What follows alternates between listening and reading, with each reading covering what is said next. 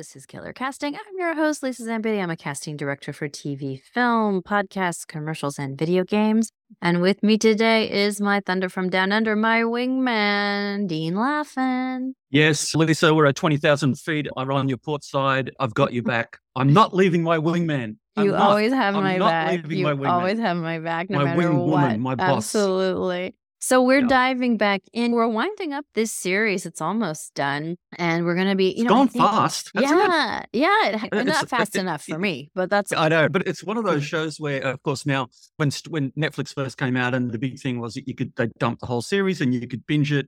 And now I Mhm. think the needle's gone back the other way. There are more shows now that are making you wait week by week. And on the one hand, it's kind of torturous, but on the other hand, it's sort of retro and you get time to think about it and mull over it. And these days as well, you can go online and look at some of the fan comments and the Reddit Yeah. pages and, oh, I missed that. And oh, Yeah. oh, that's a good point. it is so it's really sort of cool. it's a different dimension. Hmm. It definitely makes it appointment watching when it's going to drop and you try to avoid any spoilers until you can watch it. And of course, if you're tuning into this, you are going to be spoiled, but I'm assuming you want to be spoiled and you want to to talk through all the the nitty gritty. But I just want to mention that coming up. So next week, hopefully crossing fingers, we're going to have a special guest joining us for the penultimate episode of Fargo. And it's going to be our friend Terry Knickerbocker, master Woo. teacher, coach to so many amazing actors. As you know, he, he's been with us on, on this before, and I'd love to get his take on what's happening in this world and acting wise, what he thinks of all the actors. And then we're going to, maybe, Dean, I think we might turn to True Detective. I have to watch the first episode, but I would think that True Detective would be an appropriate next show for us to cover. Yep.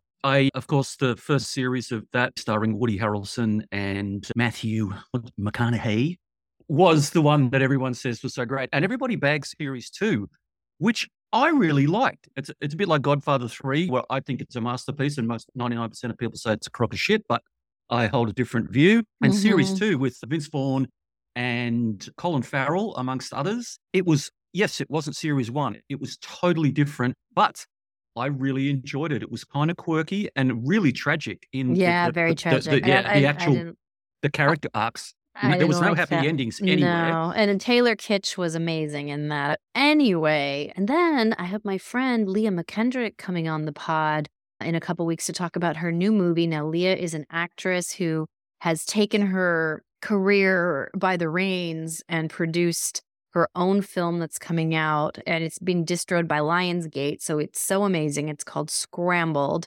and it's, it looks hilarious. So she's going to be coming to talk about that.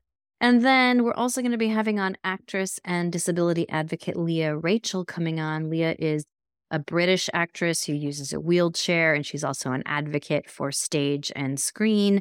She's just a wonderful person. I can't wait for you to listen to her. But in order for us to do all of these things, and actually, Dean, you weren't here when I announced that we hit number 48 in US Apple podcast charts for the TV genre. I could not believe my eyes when I saw that because there's so much competition out there.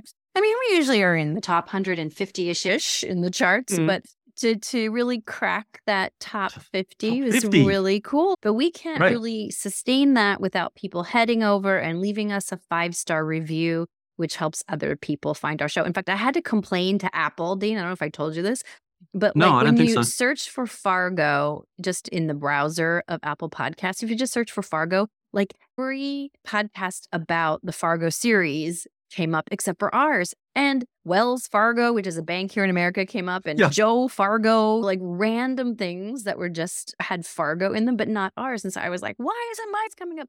So I don't know what they did, their magic behind the scenes, but then boom, suddenly we were findable. And I'm like, okay. And then once people find us, sounds like that they enjoy listening to us two budgegaloops talk about Number do. 48. So does that mean I get paid now? Yeah, As, as, eh, as soon as I get paid, you will definitely get paid. See, I was expecting you to just, it was like a setup for a comedy routine. You go, just a hard. No. Isn't being in the presence of my sparkling person payment and It, yes. If I could put that into PayPal or into my bank, that would be, I, I'd be a millionaire, Lisa. A Yeah, yeah, millionaire just on your wattage. Uh, But anyway. let's, let's get to episode eight, which is called Blanket. I cannot figure out why it's called Blanket. Dean, you must Neither can know. I. No, you, you know, I obsess on the names of the titles in this. And Mhm. Only reference I can visually see is, of course, the blanket that she's got in the hut. Yeah. But I got a feeling it's something else. And so whether it's a reference to, you know, blanket coverage, blanket, some like a turn of phrase, but I've I haven't seen anything that explains it. So listeners, if you know, tweet, Facebook. So we clock in to this episode with a North Dakota old timey looking ledger that one eyed Dave Foley is scanning through and check marking. And of course, we don't know what the heck he's doing, but we will know. You can't make heads or tails of it, but something is up. So the camera starts in on a tight shot of this leather bound sort of volume called Debtors of North Dakota. Mm. And then he starts flipping through the pages and the camera tightens in on, on the pages. And it's all written in cursive and it's got the names and the debts of all these people. Now, Lisa, if you look at the names on the establishing shot of that, if you go to IMDb, you will find that they are the real names of some of the crew. I love that. Okay. So you can see some of the names that you the, the camera tightens in on a Heather Crosby, who's a casting assistant. You'll be happy to know. Joel Todman is an art director. Dan Guinness is a trainee production coordinator. And Ryan Hunter is is a is one of the uh, third AD on that. Uh, you know, just the idea that there would be a leather bound thing with handwritten. It's just so retro. It's just so totally nonsensical. It'll all be computerized. It's 2019. Just a um, little thing about the shout out to the crew. So many times a show will kind of do those kind of Easter eggs that nobody would ever know of except if you're, you know, on the show, especially if the show has been on for a while. So for example, on Criminal Minds, if you look in the background, there'll often be portraits of mm-hmm. fallen FBI agents. And it'll usually be some of the producers or the directors or something like that. And certainly the names sometimes of, for example, there was one episode where there was a medical examiner named Dr. Lisa Zambetti. And there was a restaurant that was named Harry and Glenn's, and Harry and Glenn were our two executive producers. So those little just tips of the hat. You have to have names all over an episode anyway, so why not have them be names of people that you're kind of shouting out? Yeah, so that's why not? That yeah, sounds like fun. So we see Danish flipping pages and he gets to a certain page and he's looking down, pen is sort of moving down the page and he like goes, yeah, tick, tick that one. And then, no, yep, tick that one. And he's smiling as he's ticking them. And I'm going, how is he deciding who he ticks and who he doesn't? Like the level of indebtedness or mm. what's going on? And when you go back and look, not only does it have their name and the, the amount of the debt, but there's a series of columns down the right hand side recording their race, height, mm. gender, and weight. And we find out later why he's selecting white males around six foot in height, and they're the three names that he picks. And we can that we cut then to a scene where he's down at the municipal office or whatever, and he's filing paperwork for them to legally change their names. And just on the topic of songs, of course, we get the song Poor People's Store by Shiny Ribs is over the top of this. And it sounds like it might have become from like the 1930s or 40s, but it was only released in 2010. Mm-hmm. And you could tell that if you did listen quickly. The lyrics, if, yeah, the lyrics Yeah, the lyrics. And, and, there was a shout out to Christina Aguilera. Yeah. I've got a feeling she wasn't around in the 40s. Anyway, yeah, so we've got this cryptic opening, which I just loved. So covers the opening sequence. Take it away, boss. Next. I was just going to say, I love this actress they have playing the actual registrar. I have to. I know, wasn't she fabulous? It was such a, such a Fargo character.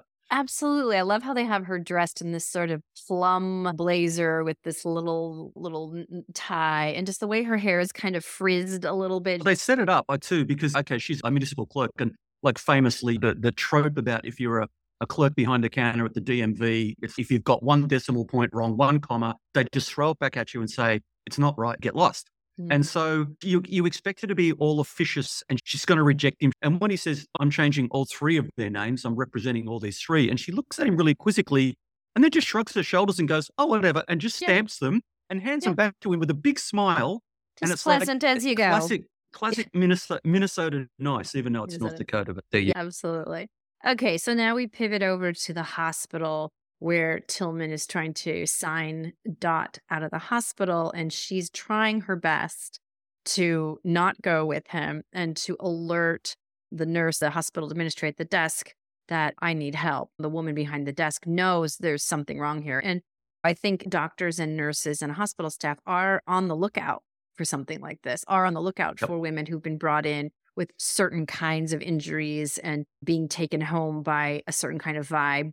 with their intimate partners that that they they are a mandatory report like that it is their job to to stop them or report them to the police and dot very cleverly and i've seen and i've seen tiktok videos of women doing this of writing instead of signing her name she writes help me on the paperwork and pushes it back but and what i love about john hammond in this whole episode but in you know you see him in this first moment and his rage and contempt for dot is just he doesn't he's not saying much and she's saying, I'm not Nadine, I'm Dot, because he wants her to sign. Her name is Nadine, so he can take her away. And he says to her, You're nothing, sign it. I mean, this is a great line. I mean, he writing is so amazing. And I think this scene in particular, uh, it's one of the scenes that just shows how fucking good Hamm and Temple are.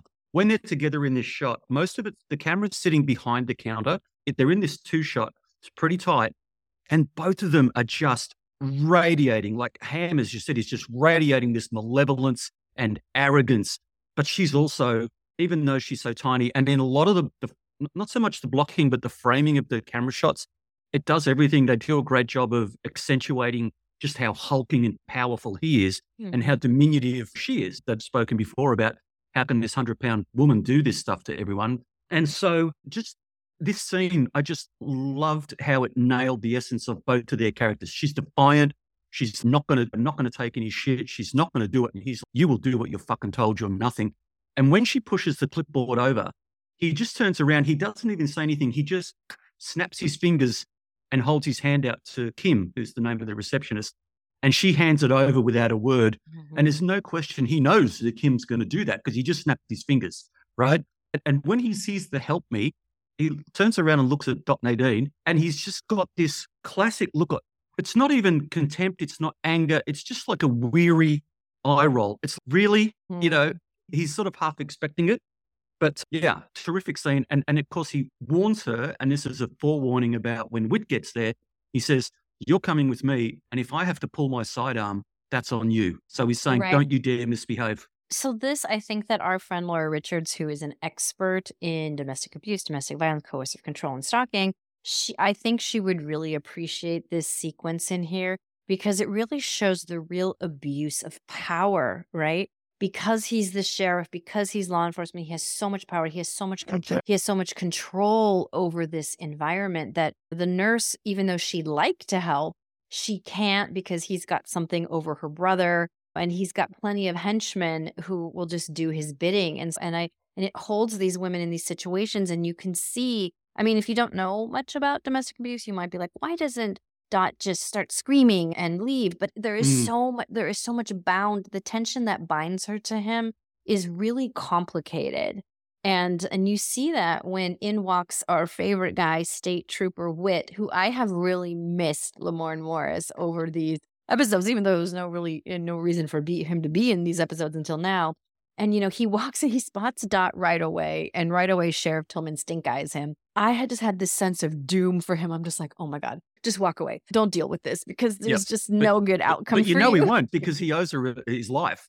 So there's no, and he knows he's a good guy. So he knows, guy, yeah. He can see later on when he rings Indira and she said, What was her demeanor? Mm-hmm. And he mm-hmm. said, In her eyes, you could see she was like a, and he paused and I go, trapped animal. And he says, trapped animal. And it's, she was absolutely like totally shitting herself. And how am I going to get out of this? She was panicking about how do I get out? But yeah.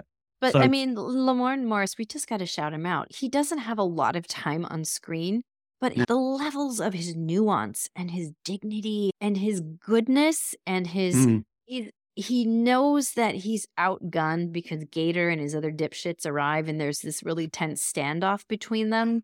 He knows that he's outmanned and there's mm. nothing he can do, but he is not going to go without saying, Your time is coming. Like, I see what's going on here and yep. I'm, I'm not going to give up. And Dot, again, as I said, it's so or as you maybe you said this, Tillman can just destroy everybody who is going to get in his way and she de- desperately doesn't want anyone else to get hurt and she tells Roy if you hurt him I won't come. So in a way she's kind of sacrificing herself a little bit. Yes. So that, That's right. Oh, not, not a little bit, a lot. Yeah, she's yeah. okay, I'm going to have to go anyway. She could maybe fight without Witt there but she doesn't want him to be hurt and he doesn't want her to be hurt. And it made me think, I was sort of like thinking through the cast, going, how many genuinely nice, decent guys are there in this series?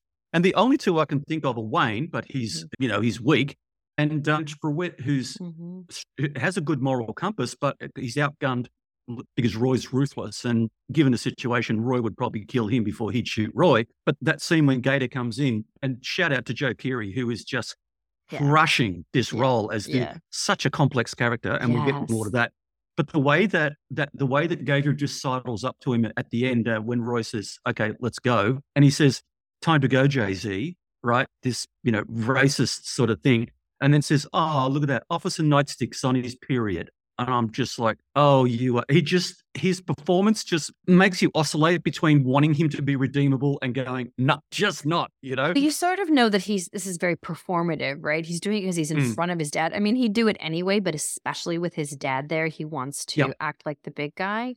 And I guess to the credit of the writing, all of those insults do nothing to really hurt state trooper Witt they just weaken Joe Keery's yes. character. They just show yeah. what a total idiot he is and, and how pathetic it is to say those stupid insults. Anyway, so you already talked about the call that Trooper Witt makes to Deputy Indira. And we don't know when we see Indira, we don't know if she's taken Lorraine's job offer. I mean, she's in her squad car, she's in her uniform, she looks like she's on patrol, you know, breaking up some kind of shit, but she hasn't we don't. No, no, it was worse than that. And I wonder if they put this particular line in there as part of the reason why she also took takes the job. She hasn't yet, but she goes and takes the job.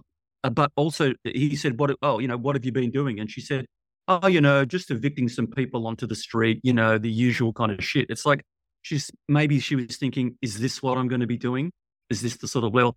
And on, on another level, on a meta level, a lot of this series has been about debt. You know, you've got the mm. debt queen of the Midwest with Lorraine. You've got the the debt that Indira's in to, you know, from a dickhead husband Lars. You've got the debt that that Roy feels that Nadine owes him for leaving. Mm-hmm. It's all about perception of who owes who and all that sort of sort of yeah, thing. Even and so even the be, ass even asshole husband, what is his name? Lars. Asshole La, Lars thinks that his wife owes him being yeah. more of a wife. So everybody thinks that they're owed something that they're not getting. Yeah. Okay, so let's rack over to this beautiful landscape shot that we have of this windmill and this old barn. Now, I just want to mention that at, it's at this point we have the usual Fargo Chiron that is totally a lie. That you know, out of respect for the you know, this is a true story, blah blah blah. Out of the mm. respect for the dead, blah blah. Names have been changed. We know that is not true, and it's just like an old trope that this series is using that I kind of feel is worn out its welcome, like after the first episode. Mm. Really, but what this show really needed right here was a fucking massive trigger warning because I mean, I love that at the end they do flash up the National Domestic Abuse Lifeline numbers, and that's super amazing. But I think it really called for a huge trigger warning at the top of this. Now, you know, I watched this on Hulu the day after. I don't know if there are trigger warnings that I just don't see because of the way that I stream it. I don't know. But yeah, I think that it really needed one, to be honest yeah. with oh, you. It's, a, it's traumatizing, you know. Everything that happens in that hut is just it's like a torture, not torture porn, but it's not the right word, but it's torturous. Like she's being tortured. And, you know, she's in this rickety little hut in a freezing cold North Dakota. There's snow on the ground. The hut's got all these gaps in, in the boards and the doors don't even close properly. So it would be mm-hmm. freezing cold. It was just like, yeah, it's like a, it's like something out of Saw or some kind of horror movie. It's just yeah. horrific. And yeah, and you know the establishing shot's got the windmill. Yeah, which we know has been important because this is we've seen this windmill many times. It was in her dream. Um, That's so right. we know that there's something significant yep. about this windmill. Yeah. Yeah. Like the chicken and like the puppets and the puppet song. It's all some of the stuff that, you know, that informed her, her dream sequence in, in the Linda episode. And what I it's really interesting, the arc that she goes through from the from this opening scene in the hut to the final scene in the hut, she takes him on in this scene where he starts out talking and she just attacks him verbally, right? She belittles him. She tells him he doesn't have a plan. And she's got this aggression that we haven't seen since she was talking to Lorraine in, what is it, episode two or three?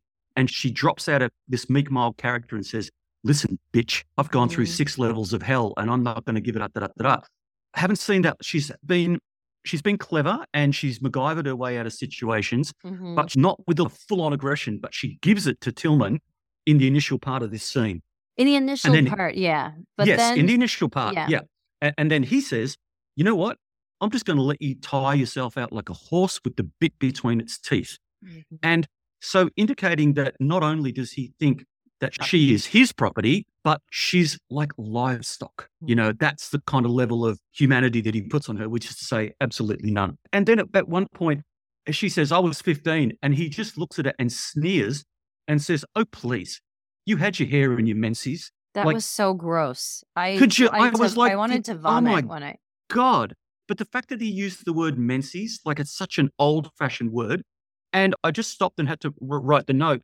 Could he get any more despicable and deplorable? Maybe, but Jesus, that was low. Like, It wasn't Wow. the menses that bothered me. It was the hair. What he's referring to is Yeah. her Yeah. pubic hair. yes. And you know, this is the thing, and I'm sure I wish Laura were here because she would be going off on this.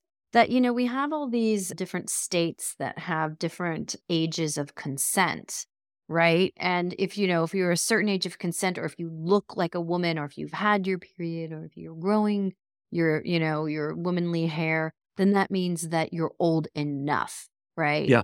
And it's just so revolting. You and, and anyway, But but it but it kind of fits the, the biblical version he has of life, right? yeah, So if you just press pause on the fact that we're in 2024 and you go back to a thousand years beforehand, nobody was complaining if you were married at the age of 12 or 13, right? Mm. That was very common. And so it's almost that old school Bible, biblical, centuries ago, medieval kind of view, which totally fits Tillman's worldview. So it's disgusting and disgraceful by yeah. our standards, but it fits his character so well. And it's bold writing, really bold yeah, writing. the, and the writing it off for so his well. character is is insanely amazing. Yep. I just question a little bit her monologue in the center of this section where she starts to paint out what her life is like with her little husband and her daughter and all the little day-to-day things that she's looking forward to doing and i'm questioning it like look a a hostage will definitely do this to try to ingratiate themselves and, and personalize and humanitize their life to their captor but she knows this guy, and he's not going to feel any sympathy for her story. If anything, he's going to feel disgust and jealousy for Yeah. any good thing she says. You know, so I kind of was like, she knows that he doesn't have a, a tender heart for her to play on. It was just Yeah. sort of an interesting little pivot there that I wasn't sure about. I took it as desperation that she tried to be aggressive with him and he slapped her down, only mm-hmm. verbally at yeah, this she point. but can't. She beat him from a, in a physical fight, at least not. No, that's right. So when she goes on about, you know, being a den mother and we're getting a kitten, and that was classic. We just started watching Call the Midwife, and it's 13 seasons. You know, her and Wayne Yeah. are watching. This is this is it. And it was kind of sad and pathetic. And you know that's not going to sway him, but maybe it's an like I said, it's an indication that she's I'm going to try everything, even though you said she knows she's not going to get out of it. No, I'm glad you And this- reminded me of that line. No, that's one of the lines that I bumped on. It's this sort of glibness or this jokiness that I'm like, this doesn't belong here. You know, we've just Which started line? watching. I, we just started watching Call the Midwife. Like that is, it's a quaint little thing that would be funny in another context, but this is such Mm. a serious this death match that I was like, Hmm. this feels weird that she's kind of being kitschy and aw shucksy folksy in this moment. Instead of Well, the- saying my my fucking mother in law is gonna eviscerate you if you touch me, you know, you know what I mean? Like she's got bigger guns. I feel like Yes, yeah. Although he would probably take that on as a challenge, and there's- Yeah. I, I hope there's going to be a showdown between Lorraine and Roy. But you, you just mentioned about people, your cap, people who are captive trying to humanize their captors, and the way that she was talking, I just had a flash on Silence of the Lambs. Wait a second, I'll make sense of it. so there's a point where uh, uh, the, uh, Clarice Starling rescues Catherine Martin, who's the girl down the well. And Mhm. at one point, Clarice Starling and her friend Ardelia are, at- are at Quantico and they're watching the mother, Senator Ruth Martin, making an appeal on TV. Mhm. And she's saying, you know, please, my daughter Catherine is is is beautiful. She's lovely. She's kind. She's this. And Ardelia turns to Clarice and says, "That's really smart." Clarice goes, "What do you mean?" She goes, "Look at the way she's humanizing her. She's making Mm. Catherine seem more human." Mm. Ardelia says, "It makes her harder for him to tear her up."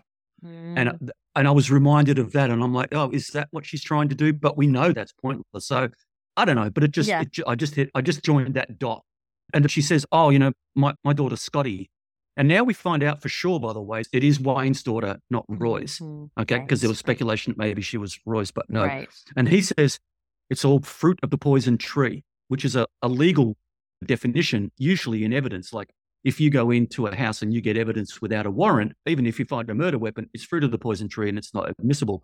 And he says that's that's legal. Uh, that's a legal term for two wrongs don't make a right. So he translates the legal into biblical speak. Two wrongs don't make a right. You know, something very folksy. And then the line that just sent chills up my spine. He says, "I promise, hand to God, I'll let you go when you beg me to stay and mean it." I'm like, this guy is a fucking monster. He's sick. Absolute he thinks, and he actually thinks that could be that deep down inside she wants him, and that's the big egotistical thing that these offenders, these real life offenders, think that if I can't have you, nobody can have you, and Yep. I must. You deep down, you want me. You just can't admit it, and if I beat you enough, you will love me, or you know, it's so sick. But anyway, she vows to kill him. The tension between them is fantastic. It's so Mm. layered and just so much depth there, and you believe in the backstory. You know, you really do. They're just killing it, literally. Anyway, Mrs. Tillman the third comes in. played by this, uh, Rebecca Liddiard, who another wonderful Canadian actress, and she is just all pissy. She is so just annoyed by the, you know, the Her uh, presence, whole, yeah, by the presence of whole Dot. situation, and just I I don't like that they had her slap Dot, and I mean. It's just really, did she have to do that? And it seems strange to me that the wife, number three, would lay a hand on Dot in front of Tillman. It's she is so clearly Tillman's property, and he didn't give her permission to touch her. I that felt weird to me, but you know, whatever. Okay. is. So ju- just to point out, I thought this was one of the great lines, funny, tragic lines. Karen Tillman walks in and Dot looks over at her and says, Oh, Roy was just telling me how one more wife and he gets a set of steak knives. And Karen just instantly just, what? Slaps her back down Yeah. onto the bed. And the disgust and the hate in Karen's face and how dismissive that she is of Dot slash Nadine at that point. And when you I stopped it and rewound and looked at it again, this is brilliant work by Rebecca. Is it Rebecca Liddiard? Yeah. The acting in this, she doesn't get much to do in this, but when she's in, when she's on screen, my God. So the way her eyes go up and down on Dot and the, just the dismissive turn of the head, Mhm. absolutely, where she says, I never want to hear a word from you again. Don't you ever speak to me again. Now, I wonder, like you said, that you find it hard to believe that an abused woman as she is to Roy, whether she would do that. And the line that I think of in answer to that was Dot looks at Roy and says, Third time's the charm, huh? I wonder if she's suggesting, okay, you finally found a psycho that actually matches you. Even though you beat her, she's probably now whether Roy turned her into that, like the way maybe he did with Gator, or whether she was sort of like that and she was attracted to Roy because she's got the same like, psychopathic tendencies. I don't know, but I thought third time's the charm. That line doesn't appear for no reason. I think it's interesting anyway. because Karen definitely has an entitlement about her because her father, who I Yes. can't remember if we've gone over this, but her father, the older gentleman who we saw in earlier episodes and in certainly is this scene, he's like a big mucky muck in that militia world too. So she has that sort of uh, this is my world. It's not Dot's world. It never was your Yep. world, but this I want this. This is the relationship I want with my husband. Mm. So it's interesting.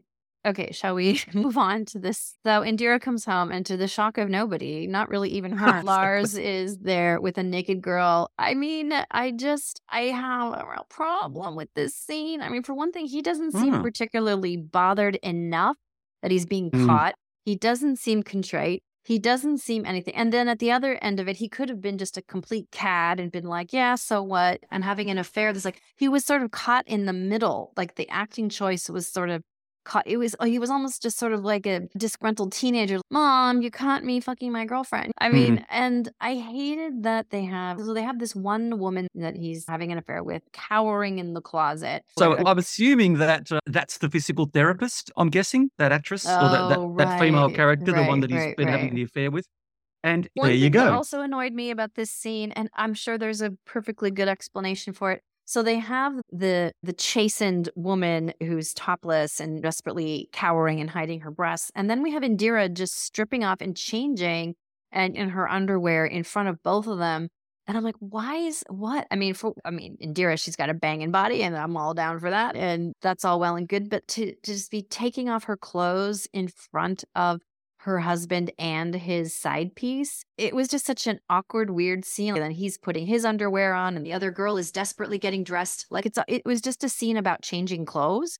It just seemed really weird to me. And then she storms off, and of course, her car is being towed away. So yeah, I, I, I, didn't. No, not a good day. Uh, but I, I got the. I didn't find that weird. She'd already now once she saw that, she's like, okay, that's the final straw. Now, mind you, somebody said what I really want to see in what some episode is a puppet version of how the fuck these two ever got together. Yeah. How did she ever fall for this? Well, that's what I've been saying. That's exactly I know, right? I've been saying re- it doesn't have a punch to it because you've never seen the good times with them or even a mm. glimmer of any good times. So it's there's really no loss here. It's almost oh, thank God that this part of the storyline is over. Unless yeah. he comes back and turns into something different. No, no, um, that's not going to happen. No, I just He's, this part, yeah.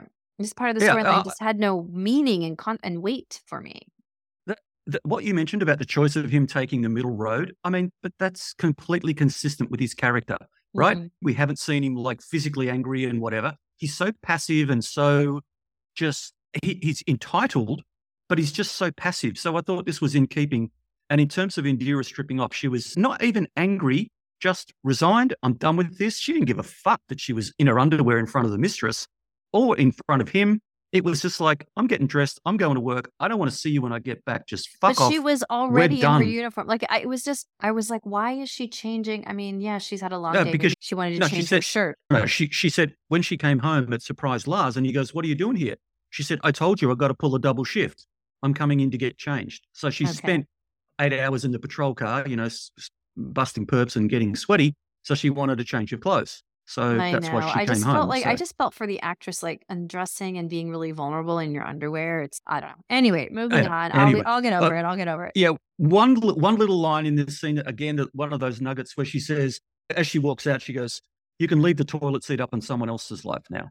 Yeah, and he's so dumb. I'm like, that line's probably wasted on him. Okay, so back with Dot in the barn, and she's MacGyvered her way out of one of her chains. Yeah, I, I thought it was interesting that she she managed to do that because back at the at the checkout at the hospital, she tried to pocket the pen, or she tried mm-hmm. to slip it up her sleeve, mm-hmm. and he mm-hmm. busted her for that. Mm-hmm. But when he looked around, she grabbed the paper clip, oh. and it's the paper clip that she uses to you know push the pin out and get the thing out and sort of start to MacGyver her way out. Yeah. So we get to the debates, and now we understand what one-eyed Dave Foley, Danish Graves, was up to as he has consigned three very dashing, strapping, tall, white men who are named Tillman up on the stage. Now, at first, I'm like, oh, is this because he wants voters to be confused on the ballot? Which Tillman are they supposed to? I wasn't quite sure what he was up to, but then it starts to be like it's it's just to mock him. They're just up there. They've been assigned to just kind of mock everything he says. And the real opponent who is standing next to Sheriff Roy, it doesn't even have to do anything. He's just kind of standing there and like looking at the circus that's and the, hmm. the, the moderator is also not softballing him questions, but hardballing him questions, which probably normally he'd be able to deflect pretty easily and get the audience on his side. But he just cannot, he cannot deal with people laughing at him. I mean, no, there is just ridicule. no way. Yeah. So he just loses it. Not only can he not deal with it, but it takes him by absolute surprise. So he swaggers into this thing expecting it to be just a rubber stamp, right? And he's going to get these softballs. I wonder if Lorraine or Danish had queued the moderator up to ask him these questions. Like he says, Where's Steve? Where's whatever the guy that sets up the debate? He's like, What the fuck is going on? Who are these three clowns? Where did they come from? He's absolutely confused. And then he becomes embarrassed and yeah. then he becomes angry. And so, like the guy, the kid comes up to put the mic on him and he just brushes him off and says, Don't worry, son. Everyone's going to be able to hear me. Like yeah. he's saying, I'm so manly and I project so so much it's not a problem. And by the end of the scene, when he punches out the moderator, he's getting desperate. That was a really humiliating experience. And you don't want to humiliate him, right? Yeah. And, and it, they, I, I think the strategy is both brilliant but also fatal because they brilliantly realize Lorraine and Danish realize they could try to involve him in a sex scandal or some kind of extortion. I don't know, something. But there's nothing better than watching him self implode which is what they set him up to do because of his hubris. She nails him yep. right away. He's a big fucking yep. baby. he, she allows him to show that side of him, which no voter is going to want to vote for a big baby. And it's just his Achilles heel. He screws himself. So I, it's kind of genius, but it's unforgivable. There's no coming Yes. back from that. No, that's no, that's just dialing him up even further. Back to his wife and about third time's the charm. They cut away to her in the crowd, and Uh-huh. she is absolutely fucking furious. Mm. So she's not got a little smile on her face that she's trying to hide. Oh, great, he's getting his. She is furious that they are embarrassing him Yeah. and maybe therefore embarrassing her. And then the scene ends, of course, with the slow mo of Danish walking out the, the door and down the stairs.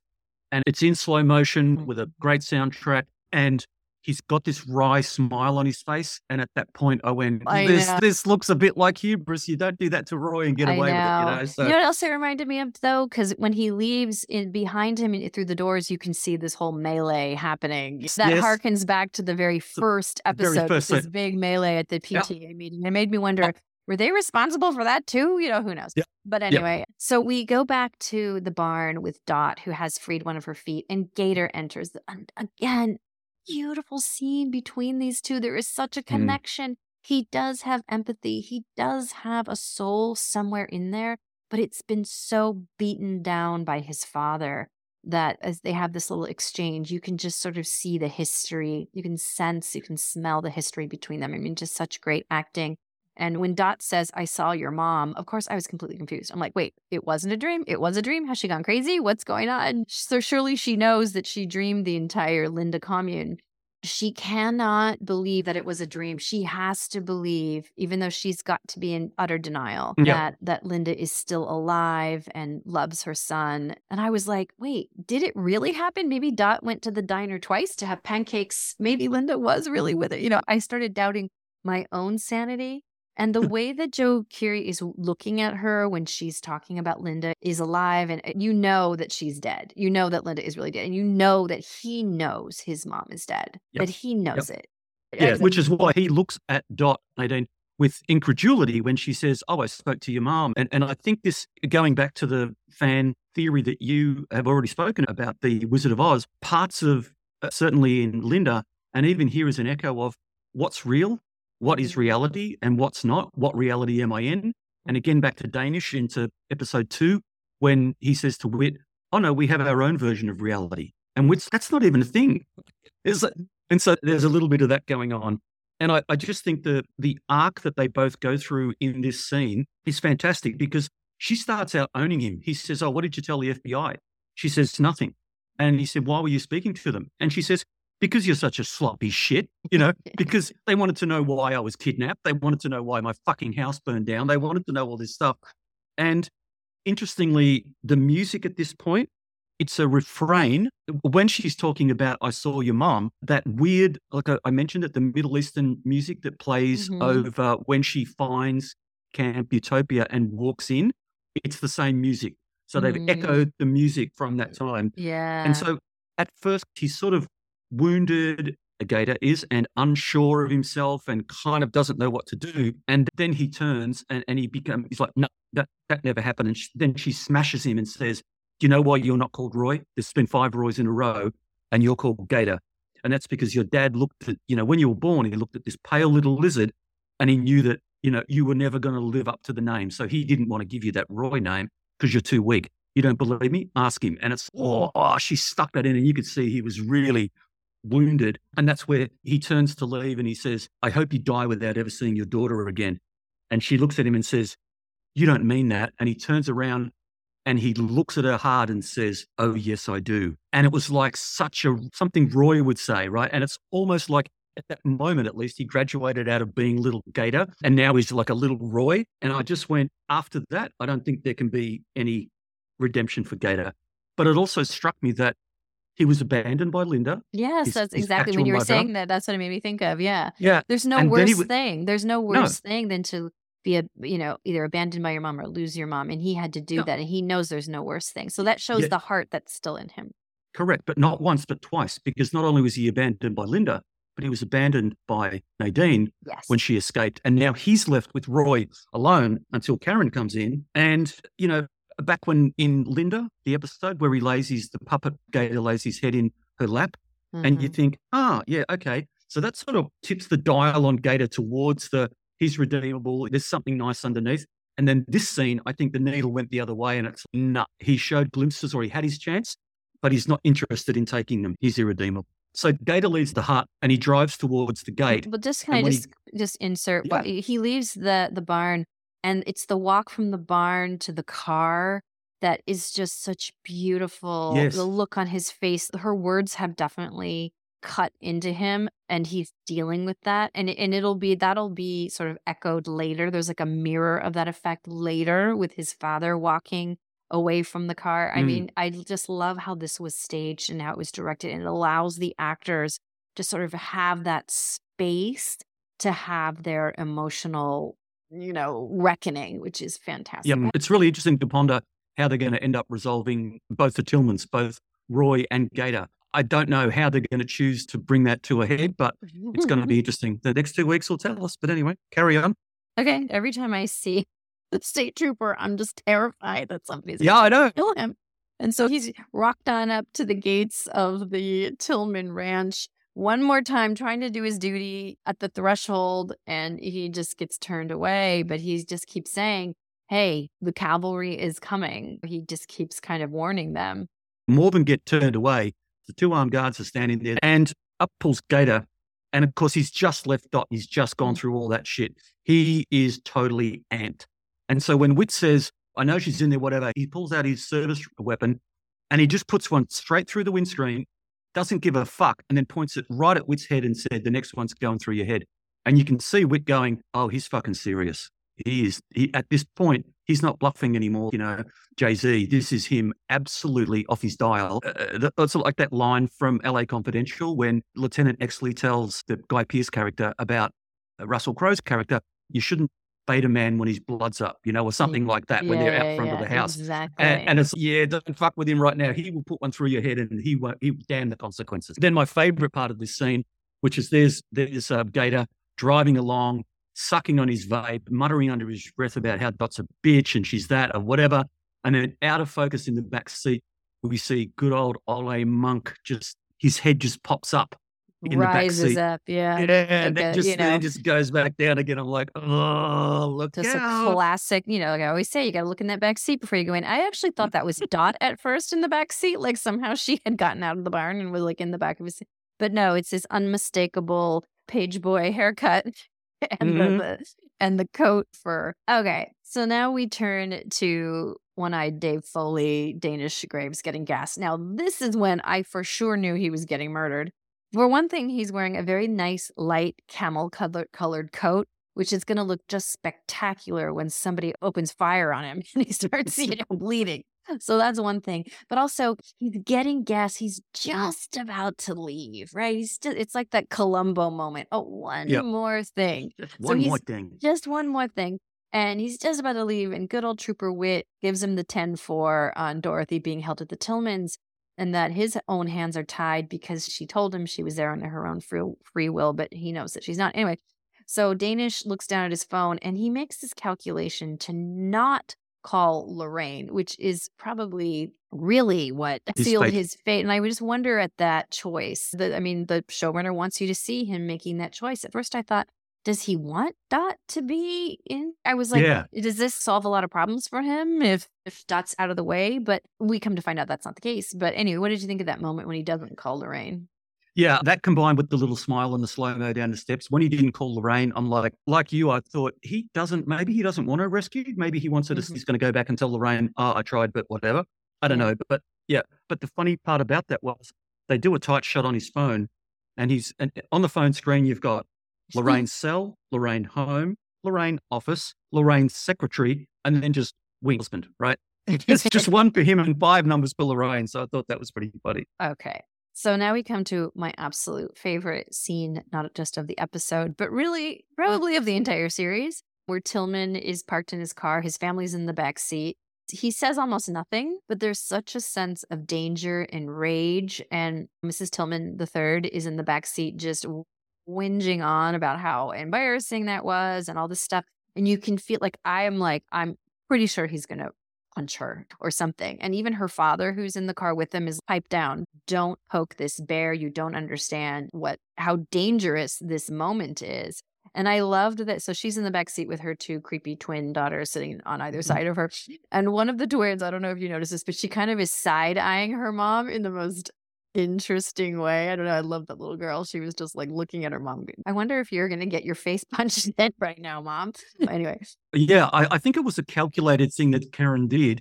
This is my suspicion that even though she's abused by Roy, she's probably a psychopath herself, is because instantly I thought, okay, she doesn't want Dot there, that we could tell that the way that she slapped her and said, don't ever talk to me. I don't even want to speak to you. I think she sees Dot as a threat or she's jealous and mm-hmm. why would he have gone to all these lengths to get her back? Right. If he didn't want her. So she's, I'm the wife, right? And Karen makes that speech about Dot's the one that's violating our values. And she's the intruder. And she says, she's the albatross, not me. Mm-hmm. So she's talking about, you know, the albatross around your neck, which is the old parable. And so, as we said, Rebecca Liddiard doesn't get much screen time, but absolutely steals everything that she does. And to me, I read this as she knows Roy is right on the edge, right, from being embarrassed at the uh, debate. And now is the perfect time. And she is winding him up to go kill Dot. So this is Karen Tillman, as you said, Mrs. Tillman third, going, I can get him. I know how to push his buttons. I can get him to kill her. That's what she does. I think that's the reason why she gives him that little speech. And if there was a risk, she was happy to take it because it might get rid of Dot. So I think Because otherwise, yeah, what is the end game here for him returning her home? Are they gonna live like in a plural yeah. marriage or is he gonna I'm not quite sure what the plan is, and maybe that's what Dot is saying. Like you have no idea what you're doing here. But anyway, so Jon Hamm gets out of the car, and this is just the most amazing. I don't know how many seconds this scene is of him uh, walking it's, from the car. It's, it's two two minutes or something. It's incredible. He has this inscrutable look on his face. And aren't they using the same song from Promising Young Woman? Didn't they also do a cover of Toxic? If this was only released this year or late last year, this particular cover. So, well, I know, but uh, they did. I think they did a cover of Toxic in Promising pro- Young Woman as well. Probably, yeah. I didn't clock it, but yeah, it's a remake. It's a slow down version of Britney Spears' Toxic mm-hmm. that's playing over him, and the camera, the the cinematography on this is uh, amazing. The camera's just tracking backwards, following Roy, and so we get a front shot of Roy's face, and as you said, Hamm's just you can see him just seething, and his the it's fairly inscrutable, but he's got stuff going on underneath, and you're like, it's almost like he's gonna... walking. I kept thinking he looks like he's in pain, like he's oh, yeah. struggling with this internal agony, like he's making up his mind on what he's going to do and how he's going to do it. And then there's the windmill, which of course yes. is coming to signify death.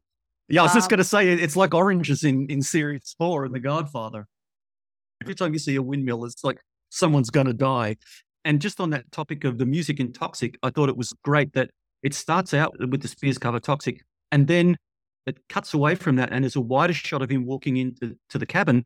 He opens the door, and subtly underneath, we've the music has faded out of Toxic, and we're into the classic Fargo kind of instrumental, you know, composed music. Mm-hmm. And so it's very spare, very sparse. And he opens the door, and it's, I thought it was a great decision. They just leave the camera outside of the hut. And she says, What are you doing? What? And then we just hear some noises, right? And we hear him beating the crap out of her, but we don't see it. And the music right. is just very sparse, which is so far as Fargo and suits the landscape and all that kind of stuff. But anyway, we don't see it. And I thought no. that was a good choice. Yeah. And I read a little bit of what Juno Temple talked about when she first saw this in the script and what she and Noah Hawley talked about. Again, as you've said, we don't see the beating at first. We don't see the part where she's losing in the beginning. Yes.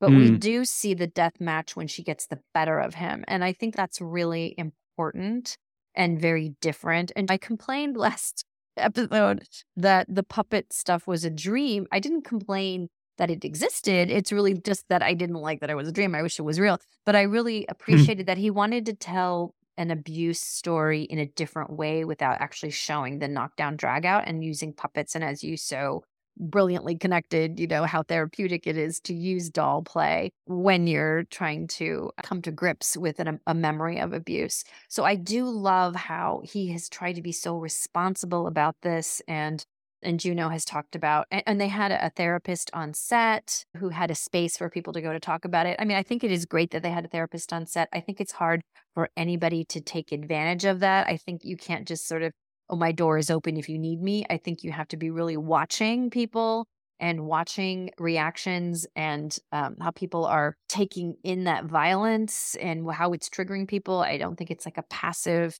having a therapist Mm. on set is not sort of a passive thing, in my opinion.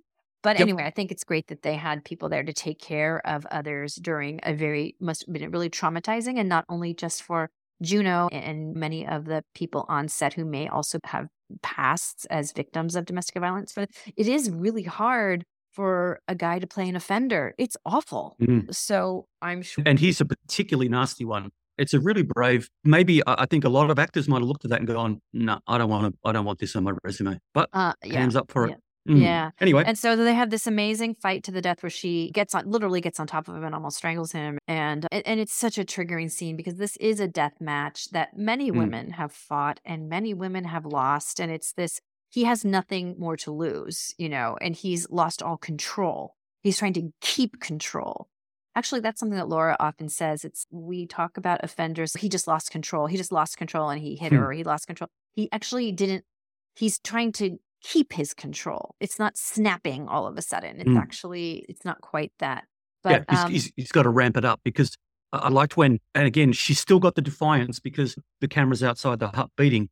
We cut to a close up of her all face all bloodied, her eyes open, and she looks at him and she says, "Last chance, Roy," because she's promised to kill him. And I'm like, "Yeah, you go, girl."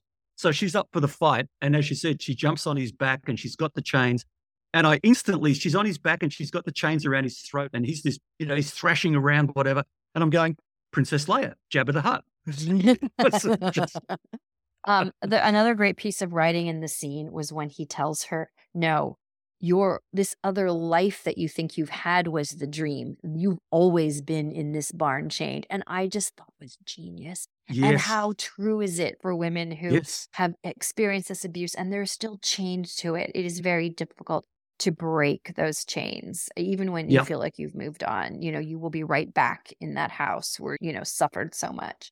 Yeah, this is your reality, the reality that I make. And just before he drops that line at the end of the fight, when he pulls the a cleat out of the floor and he's using it like a whip and he's trying to kill her. Mhm. And of course, he's spouting these, insa- he's just, he's totally lost his rag. He is gone for all money. And he's just spouting these Bible verses as he's trying to kill her with this chain. And it, he's only stopped when the, the foreman comes in and says, you know, Danish, the, the lawyer's at the gate. And so Danish is turning up. And you see Dot, she actually laughs with relief. Oh, now you're in big trouble. Mhm. We come to find out that's not it. But he's, but he looks at her and he says, Yeah, you've always been the same. You've always been here, Nadine. The rest is a dream. And she says, I'll get away like Linda. He says, Oh, you'll end up like Linda. I'll bury you right next to her. And she just shivers and she finally realizes that Linda's dead. And I just want to give a shout out to the cinematography inside this prison cabin and the throughout this everything in the cabin. A very difficult location to shoot. Right, it's dark, but they've got to, everything's got to work right. And I had to look it up who it was. So congrats to Daryl Hartwell, who's the DOP on this. And I noticed that he's been a camera assistant or camera operator on 30 eps of Fargo over the since series one. But this is his very first job as a DOP. Oh, This, this, wonderful. this episode. So good work, Daryl. You're, you're you're crushing it, mate. Yeah, that's kind of par for the course, is the same way that they lifted Dana Gonzales, Yes. you know, from being uh, the cinematographer to directing. I think that's Hmm. fantastic. That's fantastic when that can happen. So we just have a quick uh, little detour here with um, a scene between Indira and Lorraine, who Indira takes the job. Lorraine is in red. This is the first time we've seen her in such a bold color. I wonder what it means. And Indira tells her where Dot is, and it looks like that they are gonna go get their girl. they walk into Lorraine's office, and it's by God, nobody organizes like Lorraine. Whatever she's going to be planning for Roy, and she doesn't even know Danish is dead Yeah, yet. So yeah. it's there is going to be fucking hell to pay. Yeah. And so I had the thought, Roy has got to die, but it's only a question of how badly or how well he dies, and who's going to do it. I don't Mhm. know, but it's yeah, you, you're. This is the beginning of the end. Yeah. So then we we go to this incredible scene where Danish waltzes right in thinking he can negotiate with Tillman. He's misread this man so badly. And if you back somebody like that into a corner, you've given him no alternative. He just would rather go down in a blaze of glory than admit defeat. He's just miscalculated this world that it's not about the ends of what money can buy, but it's all about that losing face and Yep. lose being emasculated by all that. Yeah, I mean, I knew that this was sort of like a death sentence when Mm. he walks in. Yeah, it was poor Dave Foley. But anyway, and there yeah, we you're go. right. Danish is teasing Roy about how he took him down and how Lorraine can put him back. And it's, uh, I had this sense of dread. And then Roy puts the gun on the table and it cuts to Danish looking confused. He's, what, why are you bringing in the gun out? And this goes to your point that he just doesn't get it. And there's a real price to pay for making Roy look like a fool, and Danish is about to pay it. So, of course, Roy shoots Danish extremely dead, and they, they cut to there's a top down shot of Danish is on his back, and there he is. He's got one in the gut. And I thought, oh, how graphic are they going to get? Is he going to, is Roy going to put one in his other role, almost like Kill Bill, where she plucks out the, the, the oh, bad eye? Oh, man. Anyway, we, we were spared that. Thankfully, we just get a, a reverse of him giving the kill shot on Danish. And I can't claim credit for this, but as somebody said, Roy gives Danish a, a line from The Simpsons.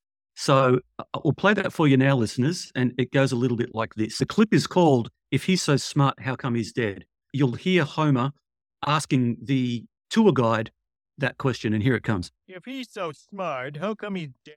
All it is, but I just wonder. It's such a weird line. I just got to assume that's Noah taking the piss with the Little Simpsons reference uh. And Dave Foley's been a terrific actor, and it made me think, Lisa, he's had this serious role, and I know I, I don't know really of him in his prior roles.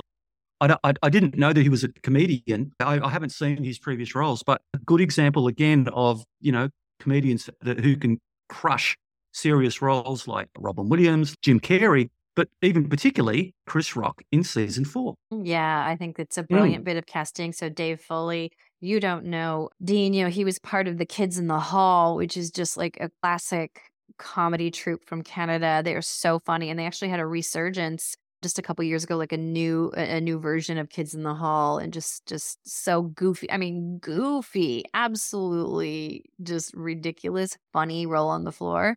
And then of course he was the star of NewsRadio, which was a wonderful series. Anyway, uh, Just before we get off, Dave, uh, uh, why does he have the eye patch? And I, and I like, what, how did this happen? And I found an interview with Dave, and he said in the script it says he wears an eye patch because of a childhood accident. Mm. So there's nothing critical about that. But Dave did ask Noah Hawley. He said, "Have you given him the eye patch because of all the bad shit that he's got to turn a blind eye to that he has to do?" that. And Noah Oh. looked, apparently, Noah looked at him in surprise and said, Actually, I was never thinking that, but that's a really good point. So it was unintended, but there you go.